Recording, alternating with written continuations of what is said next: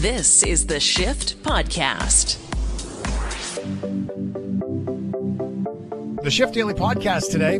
We learn how to live with COVID. What's next? Which numbers matter today? What do the numbers in the future look like? And what's some perspective and insight from Dr. Jason Kindrachuk? What should we pay attention to? It helped me. I think it will help you too. Steve Stebbing tells us what the hell should we watch this weekend. The much anticipated sequel for Space Jam is here. Also, Gunpowder Milkshake and the final part of Netflix Fear Street franchise. I will not watch it. Too scary. Are you okay with Lego? It's pretty clear. Ryan's okay with Lego. All of this and more. It is time for us to get into Are you okay? Are you okay with Lego? Huh. I wonder what Ryan's answer will be. Today, I sold one of my all time favorite Lego sets, and I genuinely, genuinely felt a piece of my heart leave my body. What was so the yes. set? Uh so there's it's it's from Star Wars, of course. There's these big gunships. They're they're like the clones flew in and I had one, but Lego announced the new and improved one that's like 3 times bigger and 3 times more expensive. So obviously, I need to get the new one. So I sold my old one, but I've had that old one for a long time. But I sold it to a very nice lady who was so when I when I walked up the stairs with it in my hands, she was jumping, and I was like, "Okay, it's cool. I'm glad you're taking it." So Wow. yeah, I'm okay with Lego. I had no idea. Are you okay? Are you okay with Lego guns? Pew pew. Well, that's a loaded question if you ask me because Lego makes little stud shooters. You put a little Lego brick in and your minifigures can shoot them and then they have like the models for Star Wars. That's fine. But like building a gun out of Lego, that's weird and kind of not I, I don't know. That's kind of weird. I wouldn't build a gun out of Lego. All right. So let's set the scene here. Uh, this is a story out of America. So let's use American info. Millions of Americans love guns and millions more buy them. In 2021, sales are skyrocketing of guns. Here's a report from CBS News. Sales at Fuquay Gun and Gold in North Carolina have been nonstop since the pandemic started. Every time a stimulus check hits, the lines go around the corner. Owner Clay Osley says this is the busiest he's been in his 17 years of selling firearms. There's a tremendous amount of people still buying firearms for home defense uh, this year. Also, a ton of interest in concealed carry classes and in concealed carry firearms this year. Maria Larios says she wants one for self defense after seeing the past year of unrest and recent mass shootings. I have a child, you know, I just I feel like I need to protect myself. Gun stores nationwide are seeing an increase in customers. The FBI says there were almost 16 million background checks for firearm purchases during the first four months of this year. That's a 31% increase compared to the same time in 2020. Clearly, there's a market. People want to have guns. They have a right to buy guns. They go buy guns. And that's why they can do that. But there's a little bit here that gets concerning. I mean, gun companies are all competing for that market. It's legal. They're allowed to buy them. They follow the rules and people do buy them. This one, though, mm, gun company Culper Precision has stopped selling a new pistol that was customized with brightly colored brick pieces after toy maker uh, Lego issued the company a cease and desist letter. It's a custom Glock. You've heard of Glock, Yeah, the Glock, except it's yeah. called Block 19. Oh my god. Boo. It's a cu- oh right. It's a customized semi-automatic Glock firearm covered with red, yellow, and blue Lego-like pieces on the barrel and the grip. It looks like Lego, giving the full functionality of the weapon the appearance that it's a toy. Culper, based in Provo, Utah, introduced the Lego style gun last week. On Wednesday, Danish toy maker Lego said in a statement that it asked Culper to stop selling the Block 19. We have contacted the company. They have agreed to remove the product from their website and not make or sell anything like this in the future, Lego said. I'm guessing Lego is the bigger of the companies, flexing the lawyer muscles there. Uh yeah. And also Lego has often fought for the identity that they will never sell a product that openly that is openly violent. You know, that guns, tanks. A lot of people want them to do like World War II models. They'll never do that. Except they did a World War One fighter plane a long time ago. But other than that, they always fight for that idea, identity of a kid's toy. So I'm not surprised they went after him. But I am surprised somebody went, you know, it'd be really cool if we put a gun that had a bunch of uncomfortable studs on the grip. And if you drop it and step on it, it Yeah. will hurt you just as much as if you accidentally shot yourself with it. Yeah, well, at least it feels that way. That's for sure. Um, it looks like a toy gun. And look, I'm not anti-gun, but I am most certainly keep guns out of the hands of kids. And this one is so much looking like a toy.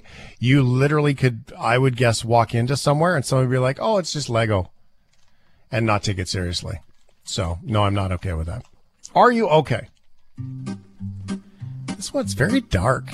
Everything we've got going on And Are You Okay? Are you okay with flowers? Simple.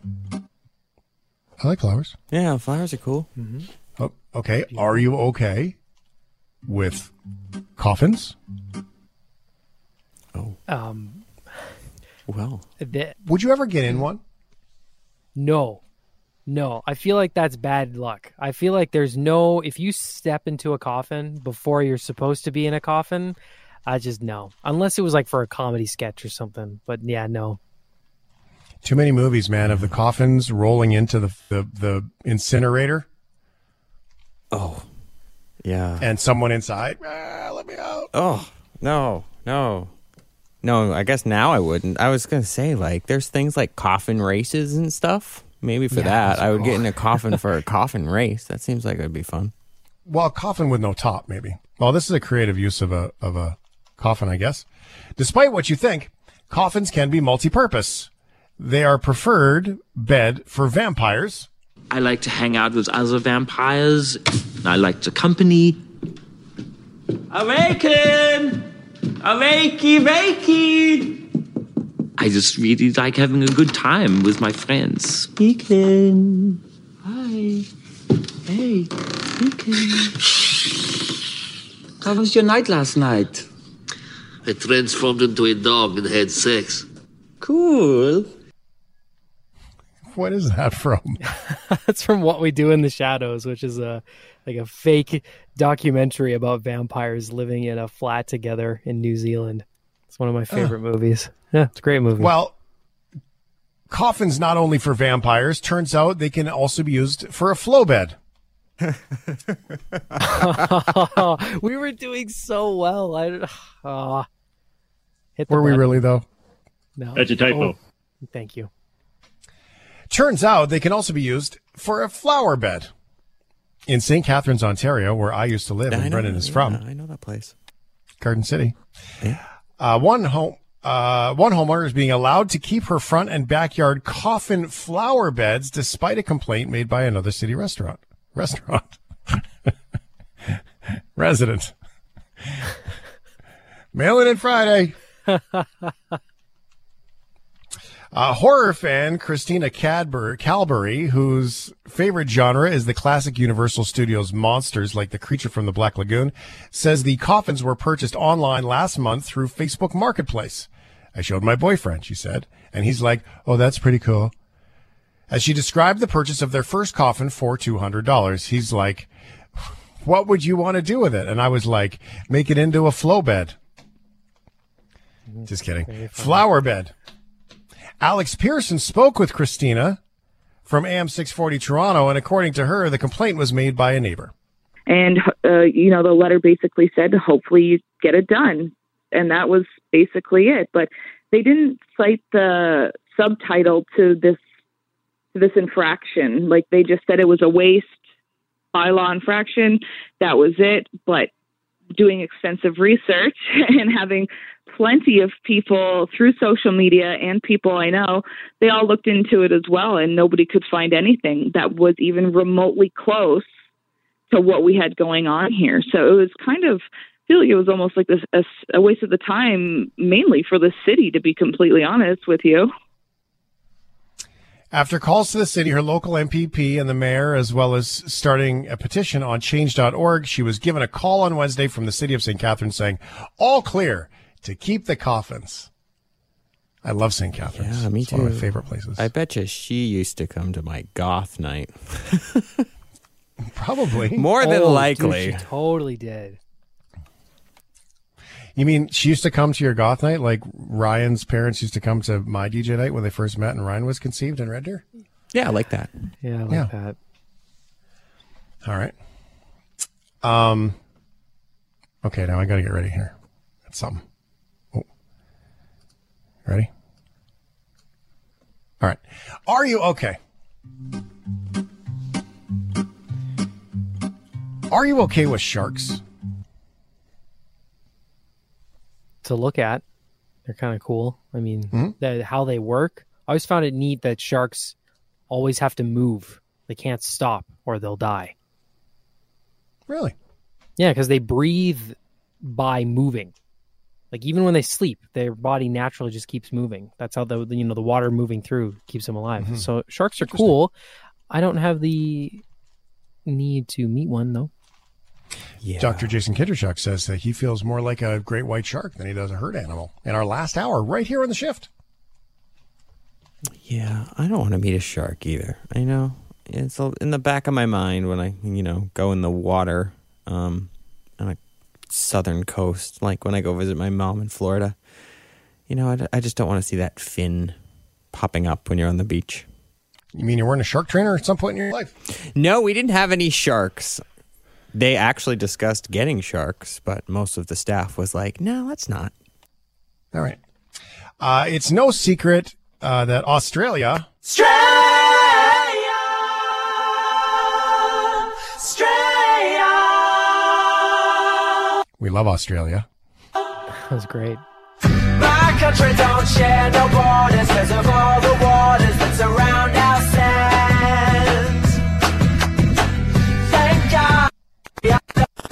sources Cause they That are me. the sources of our wealthy Don't, land don't touch the mouth. Don't try to find the capital or fight the animals You're on your own Just drive from town to paradise And you'll see why we call Australia home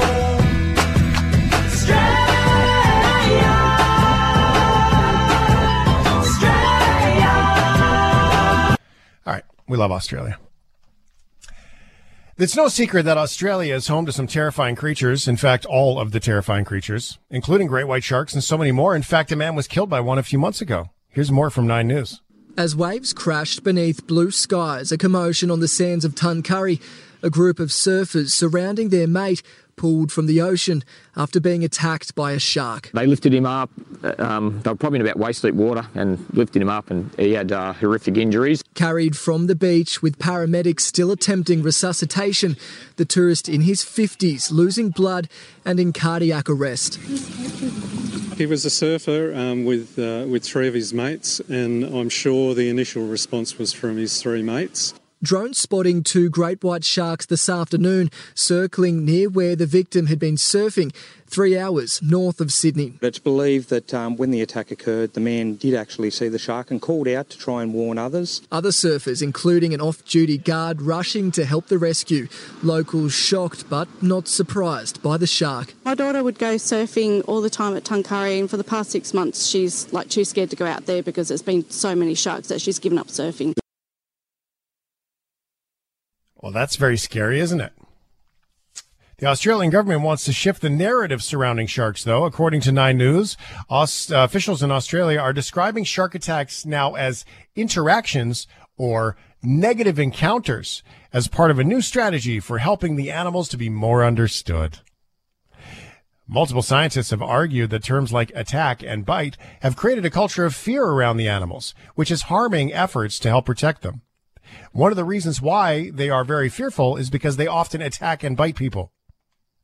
Leonardo Guida, a shark researcher at the Aust- Australian Marine Conservation Society, told the Sydney Morning Herald that ending the use of such terms helps dispel inherent assumptions that sharks are ravenous, mindless, man-eating monsters, except for when they're quite man-eating.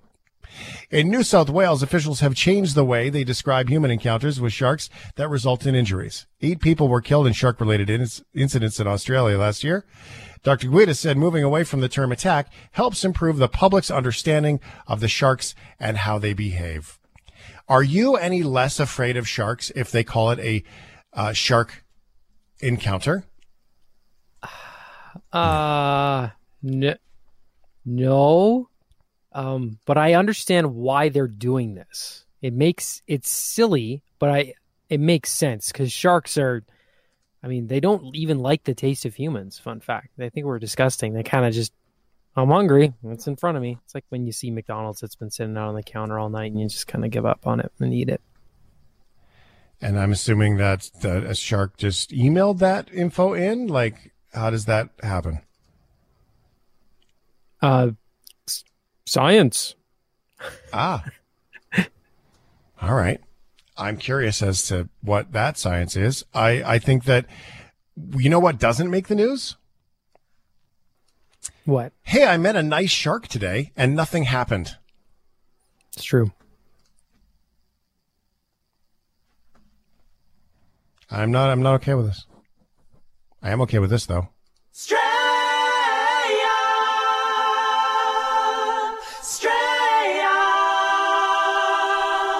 Thank you. I think we need to keep that as the Australia button. Anytime that glorious, monstrous nation is brought up Mm-hmm. that we love so much, we need Yeah, to pay it. homage.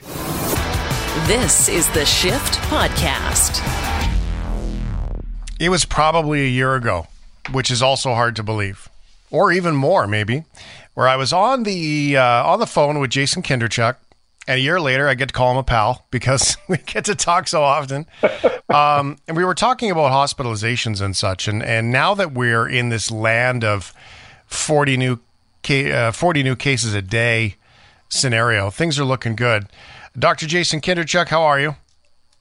I'm doing good. And, and listen, Shane, I will say right up front that I've talked to you probably more than I've talked to close friends over the past year, which which may say a lot about me, but uh, no, it's we've we've had a lot of conversation. We have had a lot. Although you probably should stop working so much. That's probably another thing we should talk about. Um, so your, um, you know, your background with viruses in general, you've uh, dealt with being sort of the face of this a lot in the media, in conversations looking for insight. And there was one thing that you know we've had a lot of friendly chats. We've chatted about music and your love affair for Motley Crue.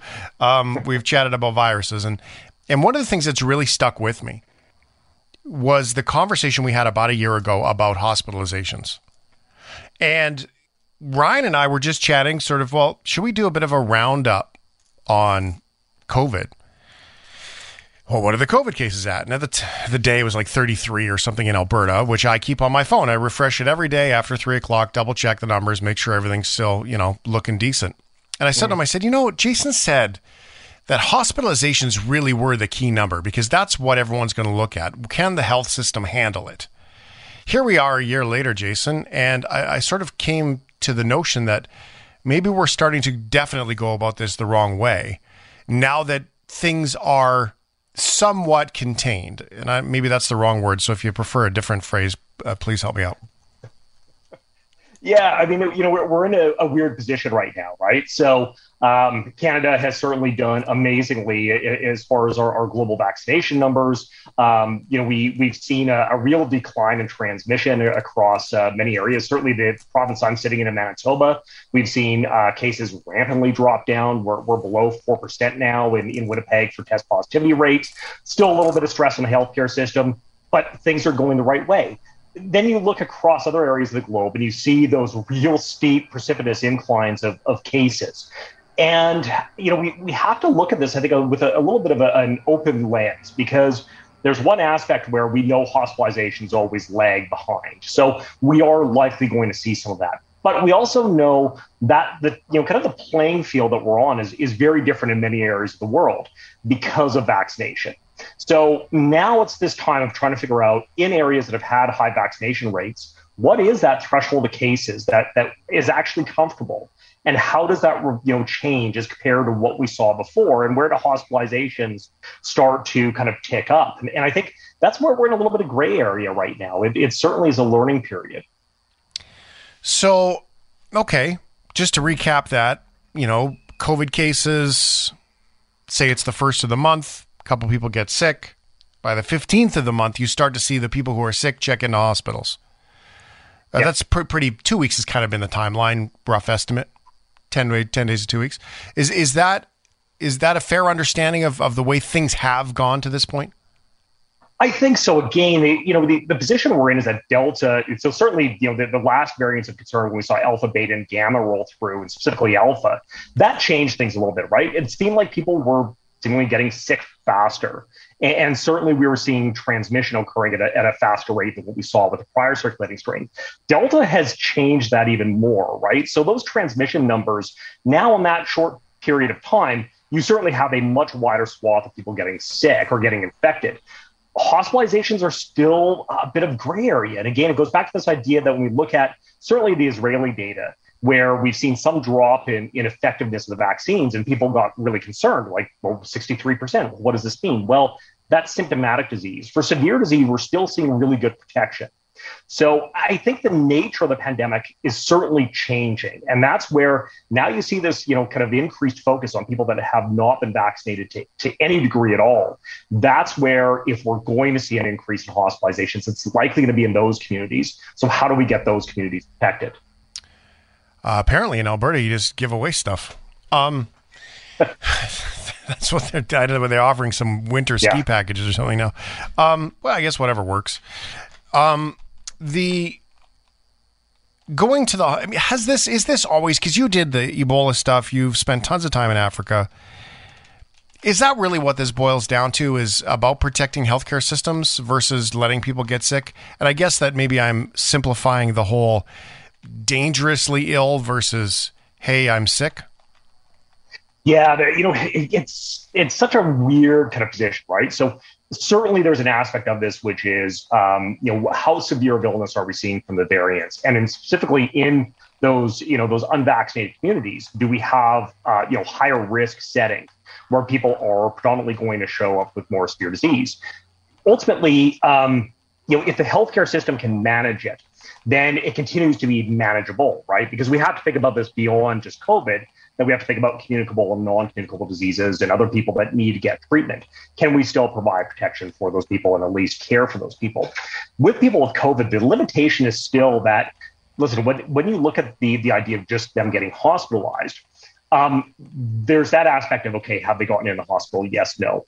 But then you have to think about the long-term care as well, and whether or not you know they, they are able to recover quickly, and how long they require uh, any additional care within the hospital. And that's where we're again we're in a bit of gray area because of the fact we don't have really good frontline therapeutics, right? So we have corticosteroids for people that are severely ill, but we don't have good therapeutics for for those people that first come to the hospital that are sick.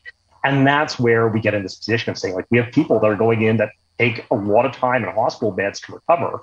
And that again limits the system so that as more people are getting sick, now it gets more difficult to bring people in. And now you lose that ability to, to actually care for people. And of course, then you have people that are sick in the community that are now spreading it beyond, uh, you know, themselves and, and to, uh, to other community members. Okay, so going forward, say 50%, 55% of people are successfully, completely received their vaccinations at this point. Um, you know, call it, pick a number, doesn't matter. We're, as an example, 50%. You know, is that the, should we be worried about tracking COVID cases anymore versus tracking how many people are going in the hospital?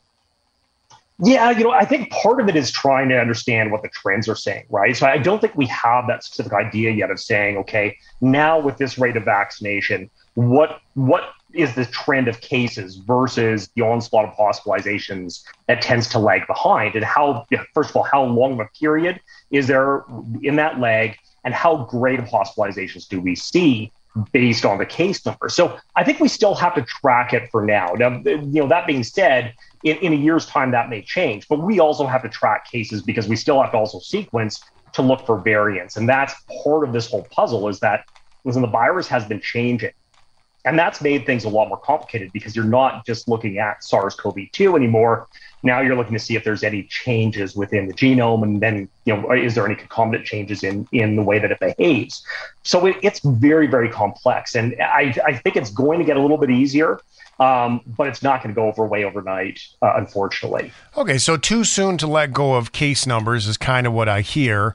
Um, hospitalizations does matter and probably is going to matter more so in the future as identifiers of sort of the, the things are at. Is, is that a safe conclusion?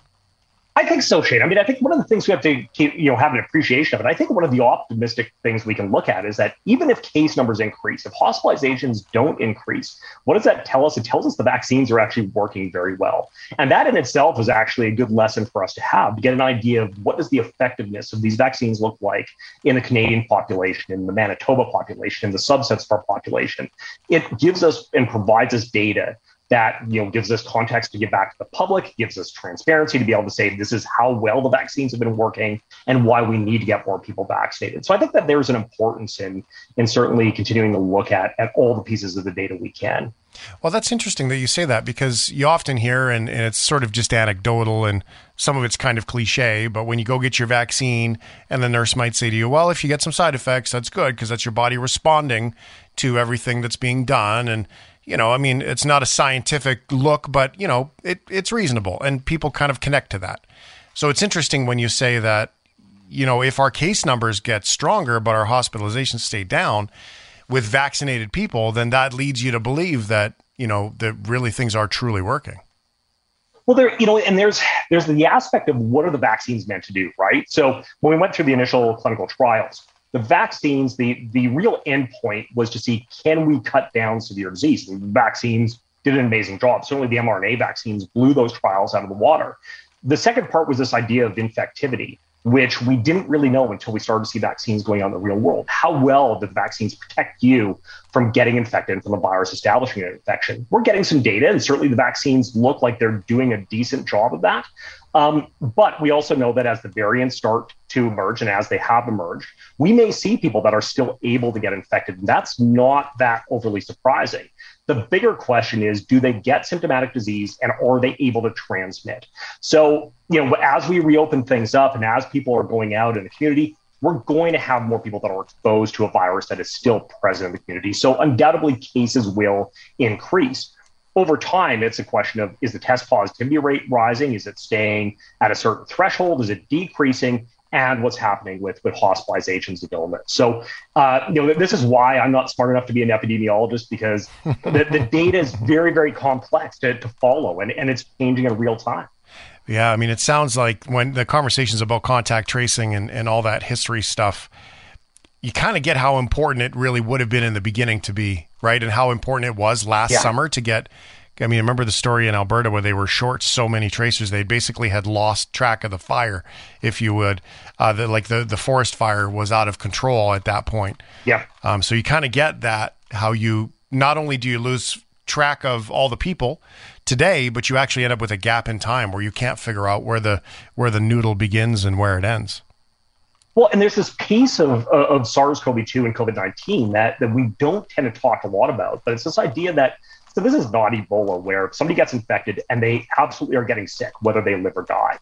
For SARS-CoV-2, the person that gets infected, if they have mild symptoms, trying to discern that they have mild symptoms is not necessarily easy, right? Because we don't have a quote unquote, you know, COVID-19 specific uh, response that somebody's going to have. So if somebody has a mildly irritated throat, is that allergies? Is it something else? Does it go away really quickly? Do they notice that there's an uptick or a change in their health? And that's that's one of the aspects that's been very difficult for us. I think that we're more aware now, but in 2020 and certainly early 2020, I think it's difficult to say to people, you know, any change in your wellness, you need to identify and report because that's it's a very, very subjective view, and, and it's uh, certainly very difficult to try and discern in a lot of cases. Well, people with allergies can relate to that. Absolutely. Yeah, absolutely, man. Absolutely.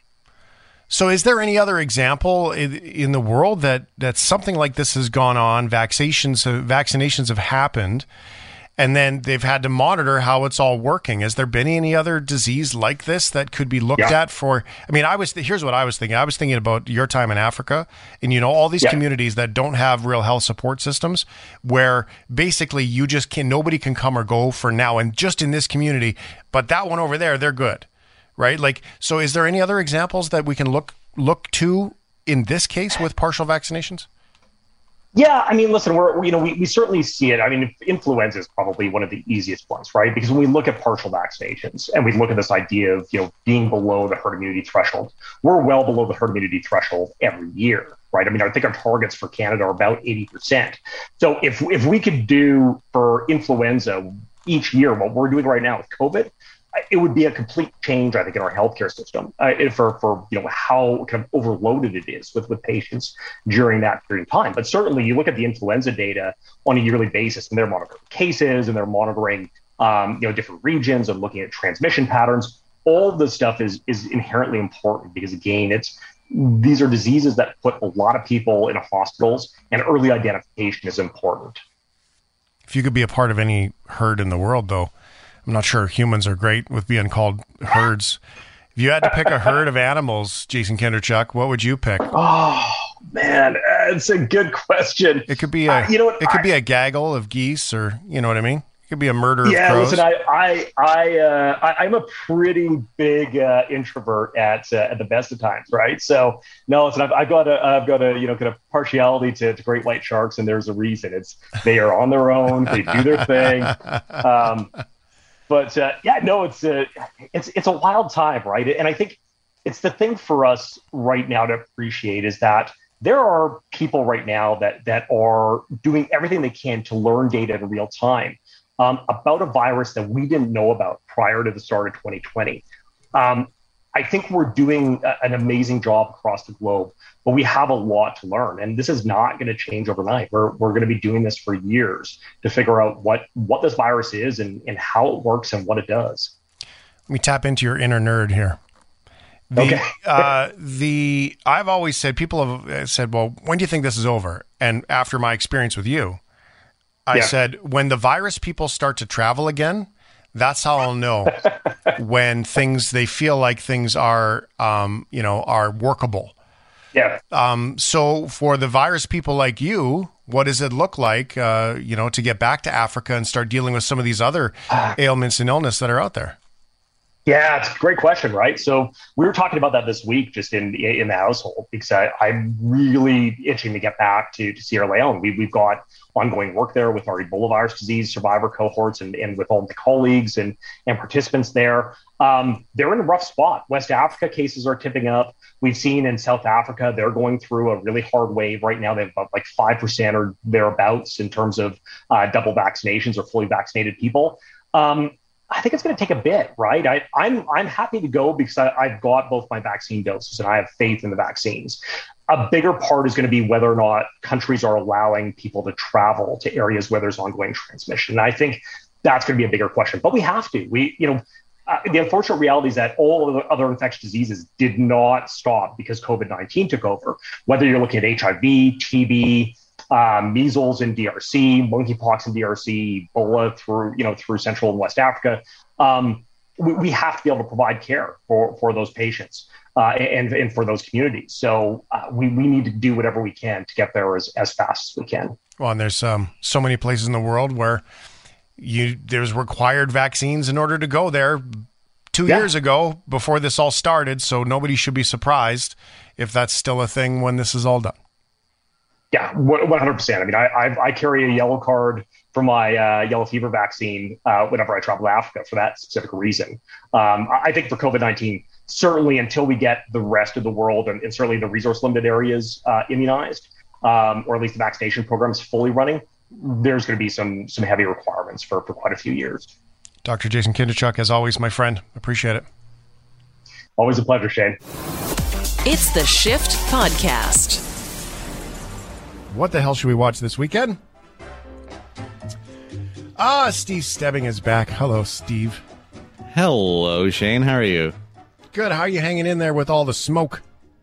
It is smoky. Like this morning, uh, I thought, oh, the smoke had dissipated quite a bit and everything. And then by the time I got off my day job, I was like, it is freaking smoky. Like it smells like you can smell like that campfire smell like seeping into our, our building. And it's, Mhm. yeah, it's ugly. It's super ugly. Yeah. Uh, well, hopefully everybody's okay. I know that the uh, there's, Yeah. we've got an awful lot of people that are, are on standby, if not uh, Mhm. out of their homes. So, okay, uh, Steve is in Penticton, by the way, in the middle of uh, Yes. the BC interior. So here uh, is the list of things from SteveStebbing.ca and some of the shows we should watch, including our very own shift head, Eric Bauza, and Space Jam: A New Legacy. What is this? Ah! I'm a cartoon? Meh.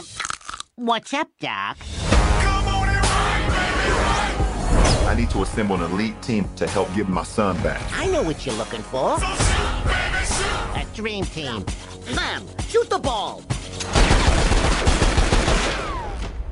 Let's try that again, shall we? I'm sorry. My son has just walked in and decided that he's going to sleep outside on the patio. Can you? well, it's live radio, working from home. There you go. Off you go. There we go. Anyway, my apologies. Uh, it's not a big place. What can I say? It's a townhouse we live in. It gets crowded. Okay, Space Jam: A New Legacy. Yes. Steve Stebbing. What's it about? Uh, basically, this is uh, LeBron James taking a shot at uh, the Michael Jordan type uh, movie jump. Uh, except he's actually done a couple of movies before this, so he's got some experience on him. But uh, I mean, gets sucked into the Looney Tunes world, has to play basketball for with uh, Bugs Bunny and the crew. And it's funny, I actually introduced my daughter to the original Space Jam tonight because they just sent me the 4K, which I'll probably bring to a future geek out here.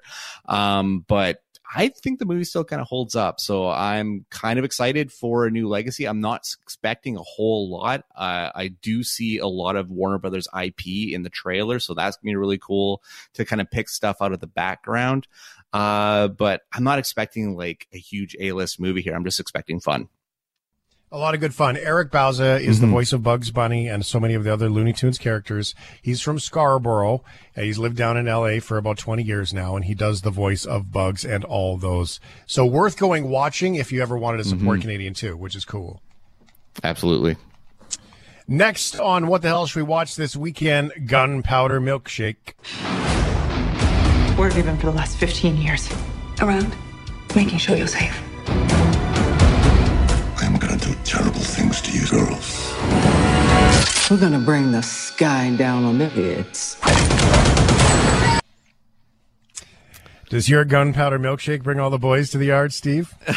oh, that's a good riff on Kelis there. Um, you know, this I wanted to love this movie so much. I watched it last night because it's now available for everybody- everybody to watch on Netflix. And I mean, it's Karen Gillan, who I love. I've loved since uh, I first saw her on Doctor Who, and I just want her to succeed in everything, and especially this John Wick type movie that's got her, Angela Bassett, Lena Headey, uh, Carla Gugino, like it, Paul Giamatti. It's got a really cool cast to it, but it feels like it's trying too hard for like a majority of the film. Like the script is like just really cheesy and just every time they try to do something cool, it looks awkward and doesn't feel like it works. And as much as I wanted to will this movie to be great, it just isn't. That's because it's not scary enough like Fear Street Part 3, uh, 1666. The devil has come to feast on our misdeeds. And his darkness grows within each of us. Sarah Fier, you know nothing good comes from those woods after sundown. What was that? Okay, first of all, nothing good comes when there's that music and you're walking by yourself. that is not good. Also, um, when you throw in an Irish accent, I think that's what it was. It's Yep. more scary. Yep. There we go. And, you know, this is, a conclusion uh, to the ride that we've all been on. I'm sure Shane, you included, the Fear Street ride of the last three weeks.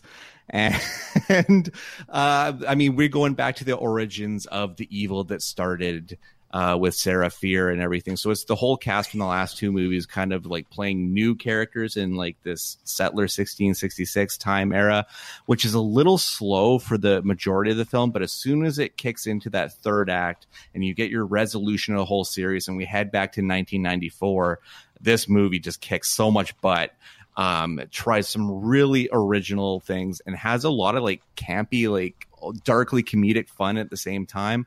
Um as a trilogy. I i think that netflix absolutely rocked this these fear street movies and uh i want more. Uh they leave a little gap open for for more continuing this story but if they just do another anthology with under the umbrella of fear street i'm a hundred percent game Okay, so I was watching a movie where there was a minefield and a soldier was walking through the minefield and you just knew that somebody was going to step on one. That was scary to me. Okay. This Fear Street thing is, uh, it's not all right. Okay. Um, Steve Stebbing.ca. What the hell should we watch this weekend? Escape Room Tournament of Champions. Look, we all know how this works. We solve the puzzles or we die. False advertising must be pulled. This ad, yourself is missing an E. So maybe we pull the corresponding handles with a missing letter. Yes! E. Hang hang M and A. Come on, we don't have time! The missing letters are W, B, and O! It's a game show turned into a movie. Kind of, yeah. I mean, escape rooms have kind of been the um, group hotness for the last almost probably almost a decade now. People have been doing escape rooms. So a few years ago, the the horror uh, the, the, the horror producer decided to uh, latch on to a fad and make their own movie. And I thought the movie was going to be garbage, and I didn't see it in theaters. And they finally sent it to me on Blu-ray, and I really dug it. I thought it was fun, inventive. The rooms that that are the that the uh, the players have to escape from and everything are really intricate and intriguing. And um, I'm hearing much of the same with this sequel, Tournament of Champions, which follows a couple of the characters from the last movie as they thought that they have escaped, but they've just kind of moved into a new level uh, with other players joining them. And slowly they kind of realize that these players have been playing for a long time too. And this is kind of the top tier of players right now in the like kind of final battle. So when the movie's over and the credits roll, do they walk out of the strip mall and go get in their cars and just drive home? Yeah, pretty much. But well, they have to take the Like it picture with the with the "I survived the escape room" like Yeah, right.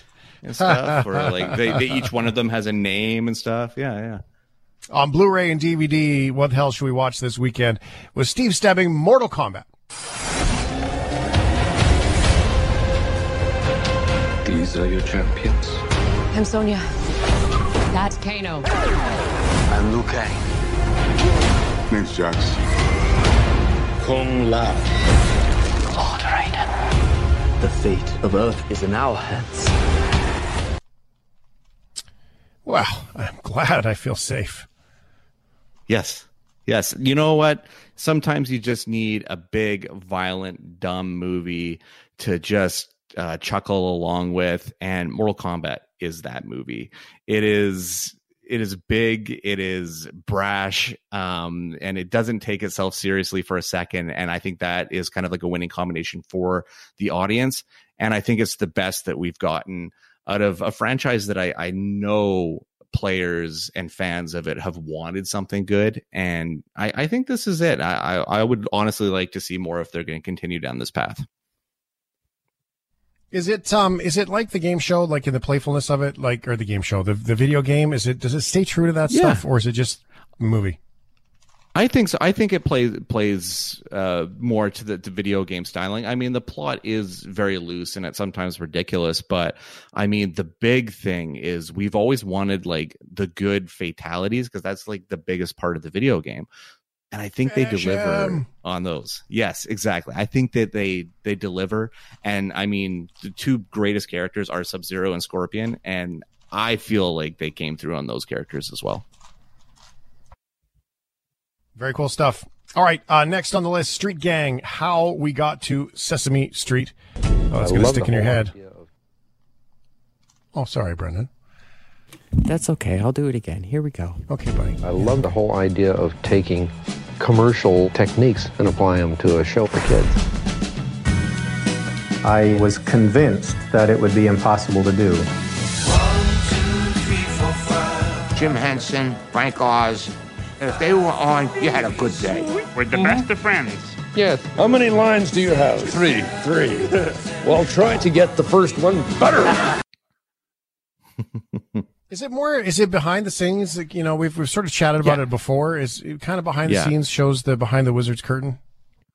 it shows the the entire the the creation of the show uh it is like a beautifully nostalgic trip uh to show how uh the jim henson um uh create the, the jim henson company and the children's television workshop came together to make like uh like a, a perfect melding uh, of education and entertainment that didn't pander it didn't talk down to any of the kids and it it just it gave them a sense of imagination from it as well as well as being like grounded on like a street. It's like a new york street that this all takes care uh, takes place on. So it's like it's completely relatable especially to a certain generation And very relatable because it felt like it was just your neighborhood. These were just friends kind of hanging out. Mhm. I mean, so I don't know, you know what an influence Sesame Street had with me in my life. I mean, the Yeah, me Snuffleupagus thing, Me too. little psychedelic, right?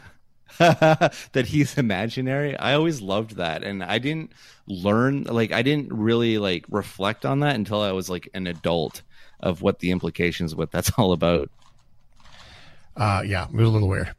All right, what else should we watch this weekend on TV? McCartney three two one. We were writing songs that were memorable because had to we had remember to remember them.